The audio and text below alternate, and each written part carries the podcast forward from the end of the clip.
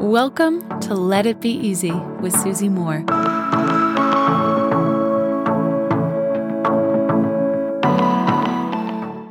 Hello, my friends. How are you today? I want to share with you a thought that I had after just observing this short clip between Drew Barrymore and Hilary Duff on the Drew Barrymore show. Hilary Duff was just on there. And they were talking about their relationship with rejection, especially because they were both child stars. And Drew Barrymore said that it really toughened her up. She had this relationship with rejection young that almost kind of served her in a way. And Hilary Duff said something really honest, I thought. She said, you know, I've spent times feeling like a complete loser even as an adult when I don't get parts. Right? She shows up, she auditions, they choose somebody else, so it's a no for Hilary Duff. And she's like, you know, I- I've sat around just feeling like a loser so much of my life. And I thought, wow. Hilary Duff, right? Whether you like her or not, whether you followed her or not, personally, I haven't. I think she's a little younger than me, so I wasn't really the generation that grew up with her. But I know that she was Lizzie McGuire, right? This big, big star. And I'm sure she has a huge net worth. She's wildly connected in Hollywood. She's absolutely a success story.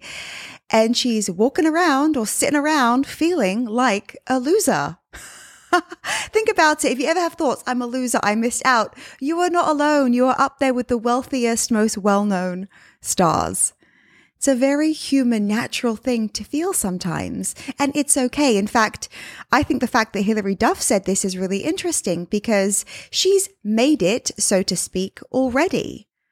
Right. Someone like her could completely rest on her laurels and say, look, you know, I've already, I, have retired. I've done what it is I needed to do. But she's still going for it, pushing forward, applying for things, applying for different jobs and not getting them and feeling like a failure as a result. My friends, if you get rejected, if you're not hitting the marks that you want to reach in your life in whatever area, yeah, welcome to the club. We all feel this way sometimes, even extremely wealthy, well known people. I think about this too. I almost imagine, or I think that I would sometimes guess that after a certain point, once you've made it again, so to speak, everything comes easy. I would think, gosh, you would just get everything. You would get every part. It would always be an open door. It would always be yes. But as our friend Hilary reveals, it's simply not the case. This goes to show too, my friends, that the world actually doesn't owe us anything. Right? There isn't a point where we're like, I've arrived. It's easy now. I'm on easy street for the rest of my existence. No. No matter what, we are always going to be striving. There's always going to be ceaseless, ceaseless effort on our part if we want to be, do, and have more. I found this reassuring today. I found this comforting and I'm like, I have to do a pod on this because maybe you're feeling like a loser right now, or you're feeling like a failure, or you're stinging from a rejection, or you didn't get something that you want and you feel like you're the only one. My friends, welcome to the club. Maybe this is just the relief you needed today. It certainly gave me a boost and it helped me feel calm and relaxed this morning. Until tomorrow, my friends, love and ease.